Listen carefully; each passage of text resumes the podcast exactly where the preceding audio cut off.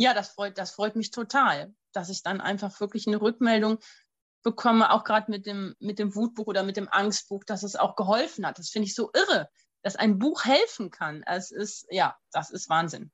Willkommen zum Eistee-Taucher Podcast, dem Podcast des Instituts für angewandte Kindermedienforschung, kurz IFAK. Bei uns bekommst du wichtige Tipps und Neuigkeiten aus der Medien- und Pädagogikbranche und wir holen dir immer spannende Gäste vors Mikrofon.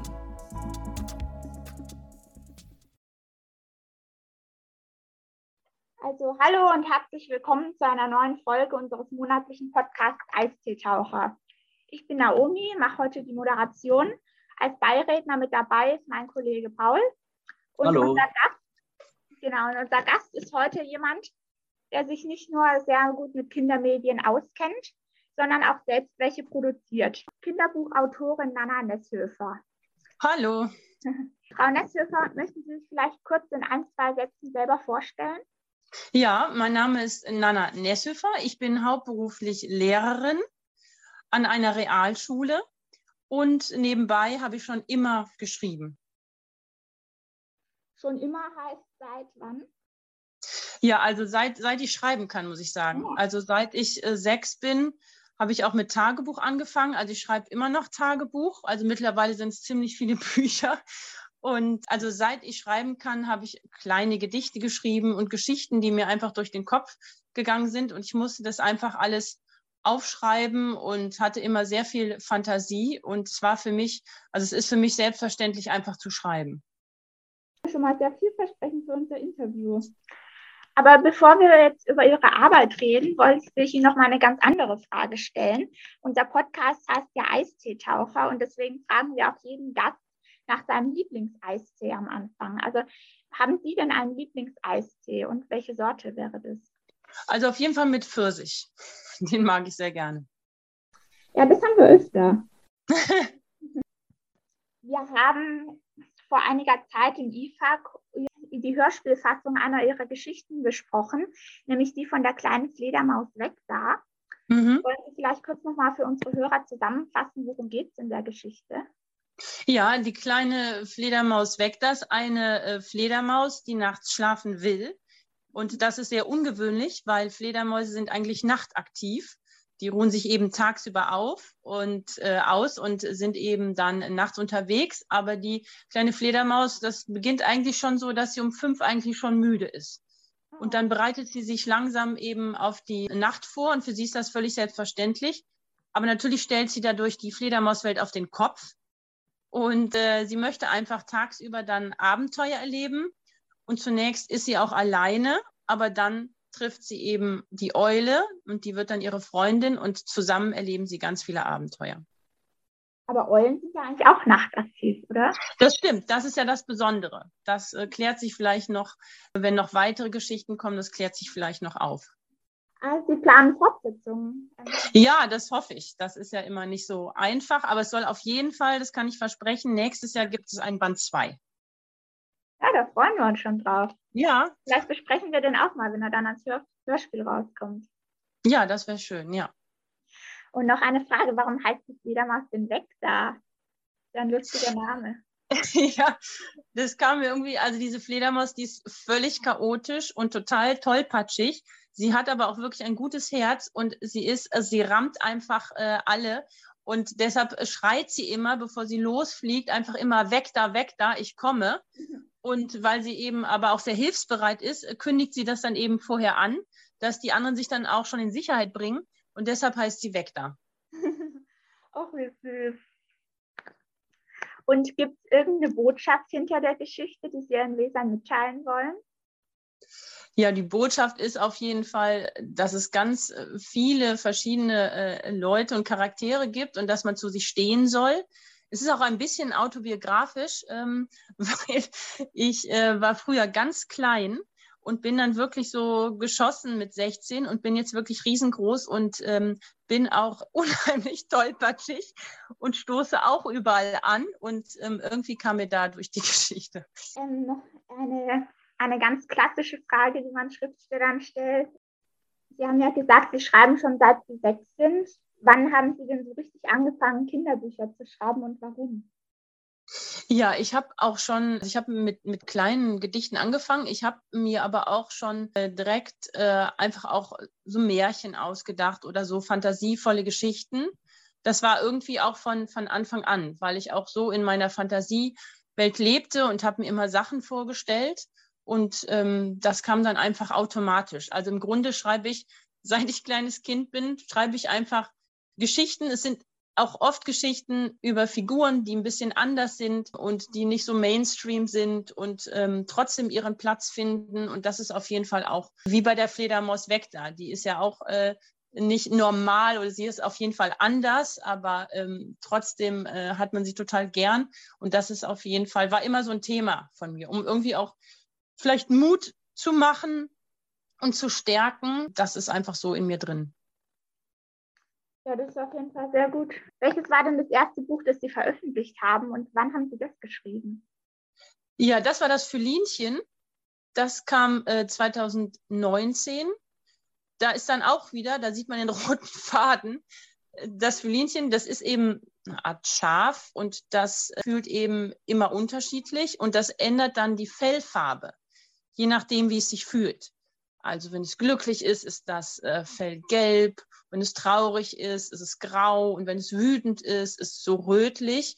Und die anderen Schafe, die bleiben immer gleich weiß. Und das Fülinchen möchte eigentlich ein zweites Fülinchen suchen und macht sich dann eben auf die Suche nach einem zweiten Fülinchen. Und da möchte ich ja auch nicht spoilern. Vielleicht ist das interessant dann, äh, dass andere das dann auch lesen. Auf jeden Fall äh, stellt es dann eben fest, dass es vielleicht gar kein zweites Fülinchen braucht. Das war das erste Buch, was ich veröffentlicht habe. Und das war eben auch ein sehr, sehr langer Weg, weil ich muss sagen, ich habe glaube ja schon mit zwölf habe ich schon an Verlage geschrieben, habe so kleine Briefe geschrieben und das hatte natürlich keinen Erfolg und war aber wirklich einfach immer mein Wunsch zu veröffentlichen. Mein Bruder, der hat mir so kleine Büchlein auch selber gemacht und dann haben wir Verlag gespielt und das war einfach immer, ich kenne das nicht anders, das war irgendwie einfach immer mein Lebensthema. Wo wir gerade von Gefühlen sprechen, Sie haben ja noch andere Bücher geschrieben, in denen es um Gefühle geht. Ähm, diese Bücher, wenn ich ängstlich bin, wenn ich wütend bin, wenn ich traurig bin, das hat ja auch einen sehr medienpädagogischen Wert, diese Auseinandersetzung mit Gefühlen. Warum denken Sie, ist der Umgang mit Gefühlen für die Kinder so wichtig? Ich glaube, das ist total wichtig und ich glaube, es geht auch noch äh, uns Erwachsenen so, dass man oft gar nicht mit seinen Gefühlen zurechtkommt. Und ich glaube, das Allerwichtigste ist, was man lernen muss, dass man sagt, so wie ich fühle, das ist in Ordnung. Und man darf keine Angst davor haben. Also man darf nicht denken, oh, ich bin jetzt irgendwie komisch, ich bin jetzt irgendwie verrückt, ich bin jetzt nicht richtig, sondern man muss dazu stehen. Und ich glaube wirklich, dass, dass Kinder auch einfach lernen müssen, auch mal zu reflektieren oder zu überlegen, was fühle ich denn überhaupt? Und das war eben jetzt zum Beispiel auch beim Felinchen, dass es eben dann auch am Schluss feststellt, ja, jeder fühlt auch anders. Ne? Also man, man sucht natürlich immer was, äh, wo man dann eben genau symbiotisch, wo man das Gleiche hat, aber jeder ist ja auch anders und jeder fühlt anders und manchmal äh, fühlt man eben auch alles gleichzeitig. Und ich, das ist so wichtig für die Kinder, das einfach zu verstehen und ich, dass die einfach dann merken, äh, ich bin nicht irgendwie komisch, sondern ich fühle das jetzt und dass man denen auch so ein Werkzeug an die Hand bringen muss, wie sie auch damit umgehen. Ja, das klingt auf jeden Fall sehr klug. Gab es da so einen speziellen Auslöser dafür, dass Sie solche Bücher schreiben oder kam es einfach so?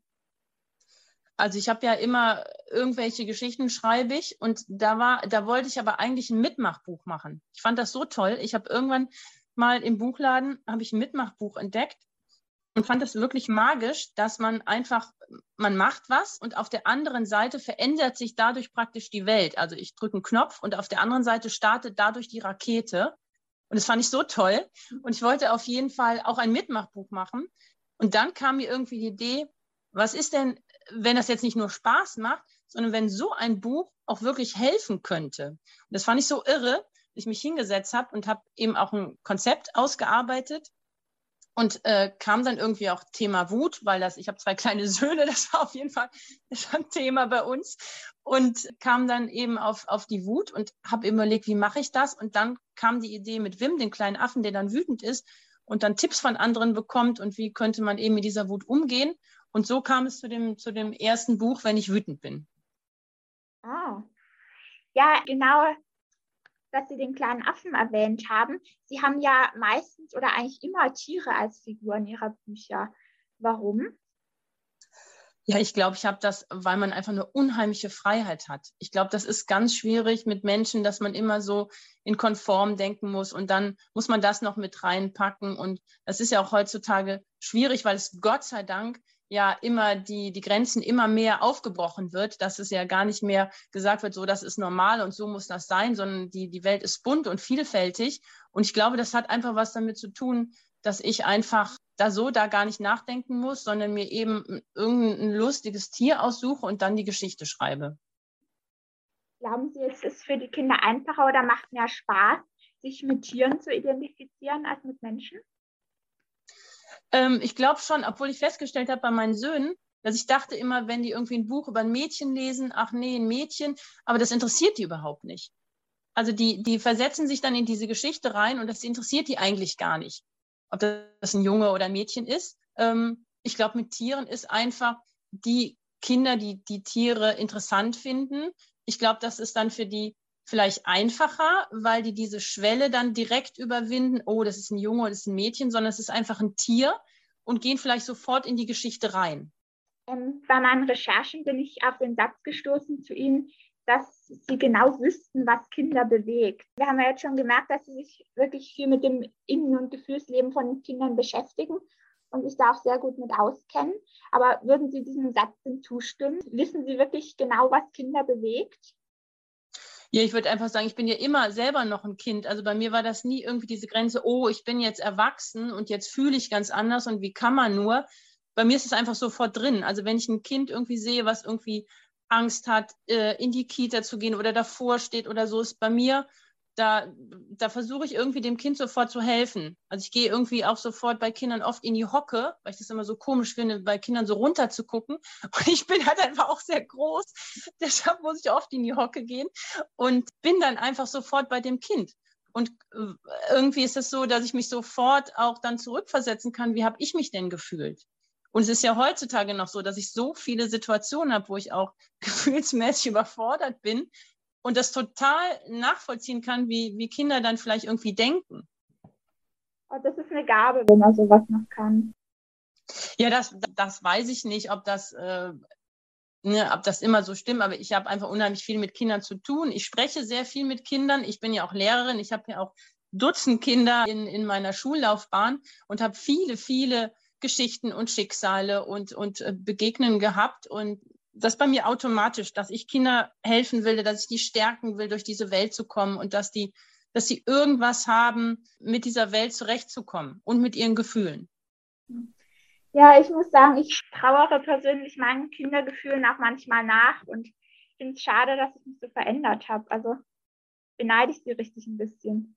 Ja, es ist aber auch nicht einfach, weil ich vielleicht noch ein bisschen zu sehr Kind bin und wirklich auch, ich bin auch sehr emotional und das ist eben auch nicht einfach damit umzugehen. Und bei mir war das einfach, zum Beispiel mit diesem Tagebuch, deshalb sage ich meinen Schülern immer, schreibt Tagebuch, weil ich konnte das dann ordnen. Also wenn ich was aufschreibe, ist für mich einfach immer, ich ordne etwas. Das ist irgendwie, ich kann das in Sätze, das sind dann Grenzen und dann ist das begrenzt und dann kann ich dieses Chaos in meinem Kopf dann auch dadurch ordnen.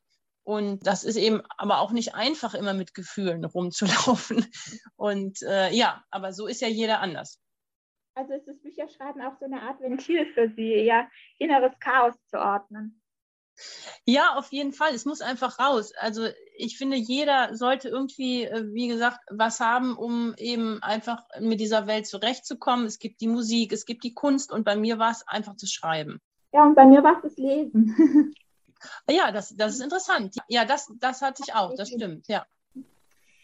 Sie lesen auch viel. Ja, also jetzt mit, mit zwei kleinen Kindern äh, komme ich jetzt nicht mehr so oft zum Lesen, aber ich lese natürlich viele Kinderbücher, weil ich eben auch einfach gucke, was ist da sinnvoll und was sind auch wirklich gute Kinderbücher und äh, was vermitteln die auch und ähm, ist aber auch wirklich bei jeder Situation, wenn irgendwie der Kleine Angst hat, in den Kindergarten zu kommen, vielleicht weil es authentisch ist, aber dass Bücher wirklich helfen können, dass man diese Geschichte liest und dass das Kind dadurch gestärkt wird, und das finde ich einfach toll. Ja, wenn dann so die Hauptfigur eine selben Situation ist wie man selber und gut damit umgehen kann, dann zieht man selber so eine Lösung für seine eigene Situation raus. Ja, das ist auch, es muss natürlich auch, das ist eben, es wird ja immer weniger gelesen, es muss ja auch authentisch sein. Also das ist ja, wenn man dann eben nicht liest, dann ist das auch schwierig, den Kindern das zu vermitteln. Deshalb müsste es wirklich bei Kinderbüchern eigentlich immer eine Anleitung geben, was man alles machen könnte. Einfach so als Tipps, ähm, wie man, was man fragen könnte auch zu dem Buch, was man noch für, ja, wie man es noch weiterführen kann. Und deshalb kam ich eben auf die Idee mit dem Wutbuch. Da bin ich super glücklich, dass der Dr. Hopf ist ein ganz bekannter Psychologe, der sich sehr viel mit Wut auseinandergesetzt hat und äh, unter anderem, dass der eben ein Nachwort geschrieben hat für Eltern und ich hoffe, Sie lesen es auch, wie man mit Wut umgehen kann und das haben wir eben bei allen den Gefühlsbüchern gemacht, dass jeder dann eben auch dann ein Nachwort geschrieben hat. Zum Beispiel bei Wenn ich ängstlich bin, die Frau Dr. Stotz, die ist auch Entwicklungspsychologin und äh, dass man da vielleicht dann noch mal ins Gespräch kommt oder dass die Eltern dann noch mal lesen können und vielleicht das Buch auch noch ein bisschen dann noch anders behandeln. Ja, das ist prima. Dann, weiß man, dann gibt man nicht nur den Kindern Tipps, sondern auch gleich den Eltern. Ja, weil die müssen es ja vermitteln. Also die, die müssen ja eben das Buch auch lesen, die müssen Lust dazu haben und die müssen auch Lust dazu haben, auch ein Gespräch zu führen über das Buch und ähm, was man noch für Fragen stellen. Und die Fragen stellen auf jeden Fall die Kinder. Also es kommen ja automatisch ganz viele Fragen immer von den Kindern. Und das finde ich immer ganz wichtig, dass man eben in Dialog tritt. Also dass die Eltern mit den Kindern auch wirklich dann so die Kuschelzeit und dass man, das schafft ja kein Computerspiel oder andere Sachen, sondern dass man einfach nah bei dem Kind ist und dann eben auch zusammen Zeit hat. Und die Eltern lernen vielleicht auch noch was über ihre eigenen Gefühle, während sie ihren Kindern die Gefühle vermitteln und Zeit mit denen verbringen. Ja, auf jeden Fall. Also zum Beispiel bei dem Wutbuch, das ist ja super interessant. Also am liebsten wird ja geschrien bei dem Wutbuch.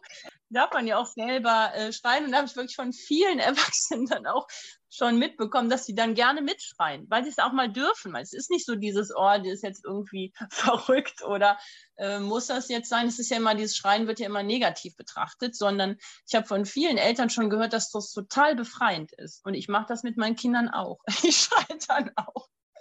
Und es ist sehr befreiend. Ich kann das nur empfehlen. Aber man muss eben dann auch aufhören und muss dann auch drüber sprechen und muss dann auch wieder runterkommen. Aber es ist unheimlich befreiend, mal zu schreien. Das glaube ich, ja. ja. Vor allem in der aktuellen Zeit. Ja.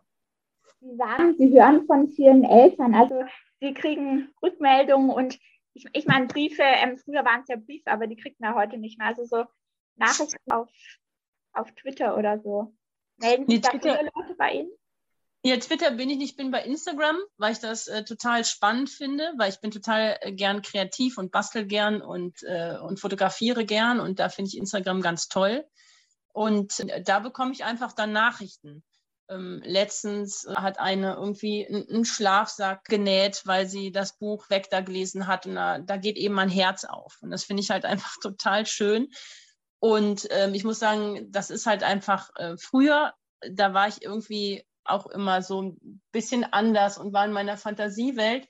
Und jetzt äh, bekomme ich irgendwie dann auch Rückmeldungen zu meinen Geschichten. Und mir ist das so wichtig, dass die Kinder sagen, oh, das ist total blöd oder das ist gut. Und ähm, durch Corona sind ja so viele Lesungen ausgefallen. Das ist so schade.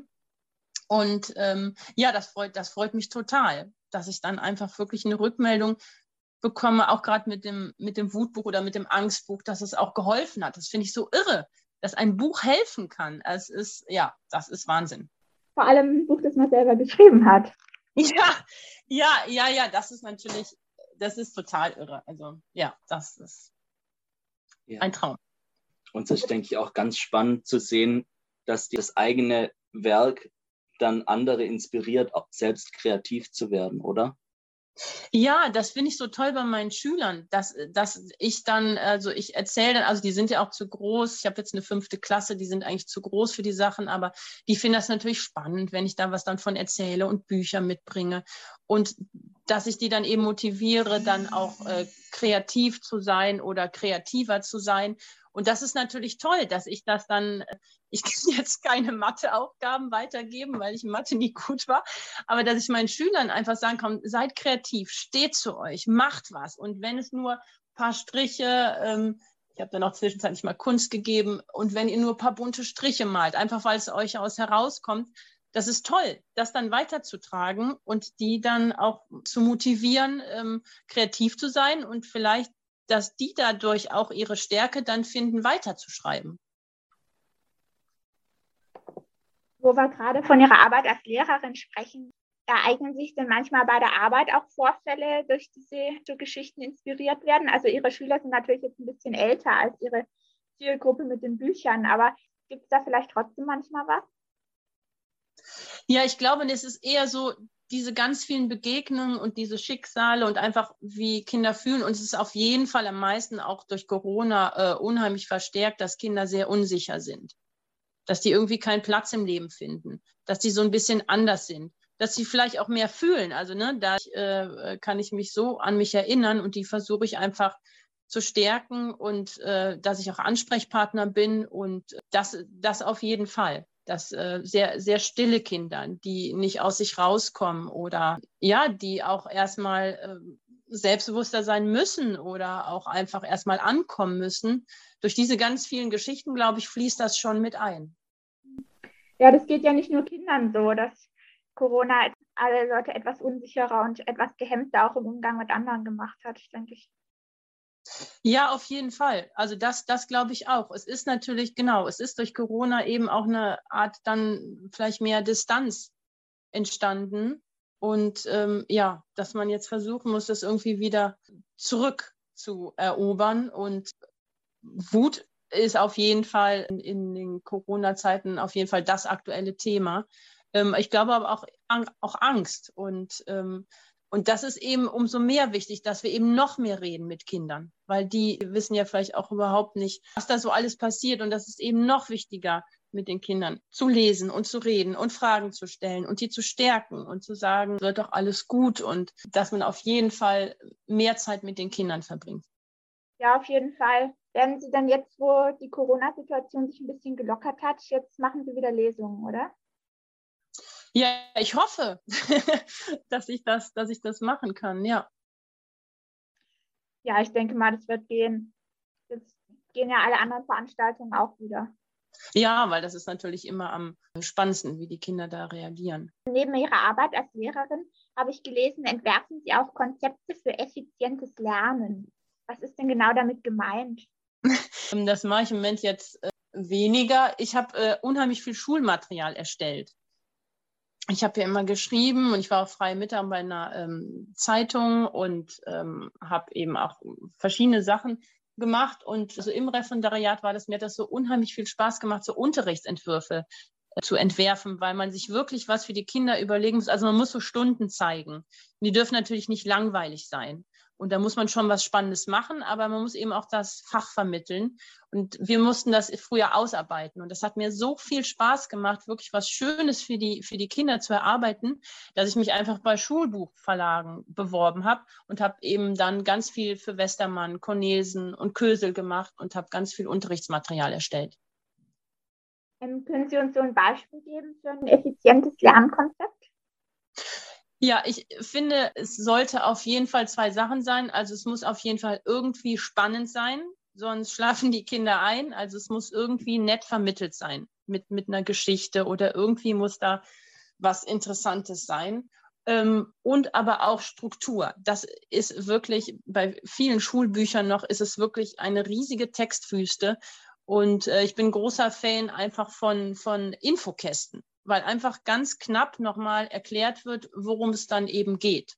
Und als Lehrerin erstelle ich mir ja auch selbst Schulmaterial zusammen von, von ganz vielen Büchern und äh, schneide mir da was zurecht und klebe das dann drauf. Das kann man ja heute auch alles digital machen. Aber das ist einfach ganz wichtig, so finde ich, so diese zwei Sachen, dass die Kinder auch Spaß haben am Unterricht, aber dass es eben auch, dass sie eine Struktur haben und dass sie einen Überblick haben, worum geht es denn eigentlich.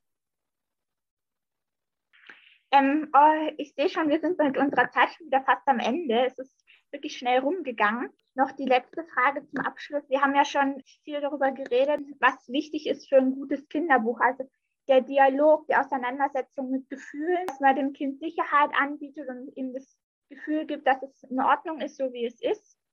Ähm, würden Sie noch mal in ein paar Sätzen zusammenfassen, was wichtig ist für ein gutes Kinderbuch Ihrer Meinung nach? So die, die Grundsachen. Also auf jeden Fall muss es Spaß machen. Es, ich finde, es muss irgendwie noch so einen Clou haben und dass, dass die Kinder auch irgendwie mitmachen können. Es muss, es muss ja kein, kein Mitmachbuch sein, aber irgendwas muss da sein, dass die Kinder da entweder mitfiebern oder dass sie was suchen müssen oder in dieser Geschichte mitgehen.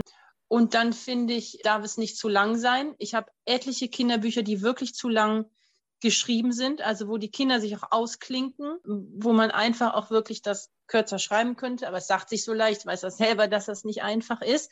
Aber das merke ich einfach, dass äh, manche Kinderbücher wirklich zu lang, also Bilderbücher vor allem, wirklich dann auch zu lang geschrieben sind. Und ähm, es muss irgendwie, finde ich, ans Herz gehen. Also entweder die Figur oder die Geschichte. Es muss irgendwie, finde ich, dass man mit so, mit so einem warmen Gefühl dieses Buch zuschlägt. Und da gibt es ja kein, kein Rezept, sondern ich glaube, diese ganze Liebe von dem Autor oder von der Autorin fließt dann in dieses Buch rein und das spürt man oder man spürt es nicht.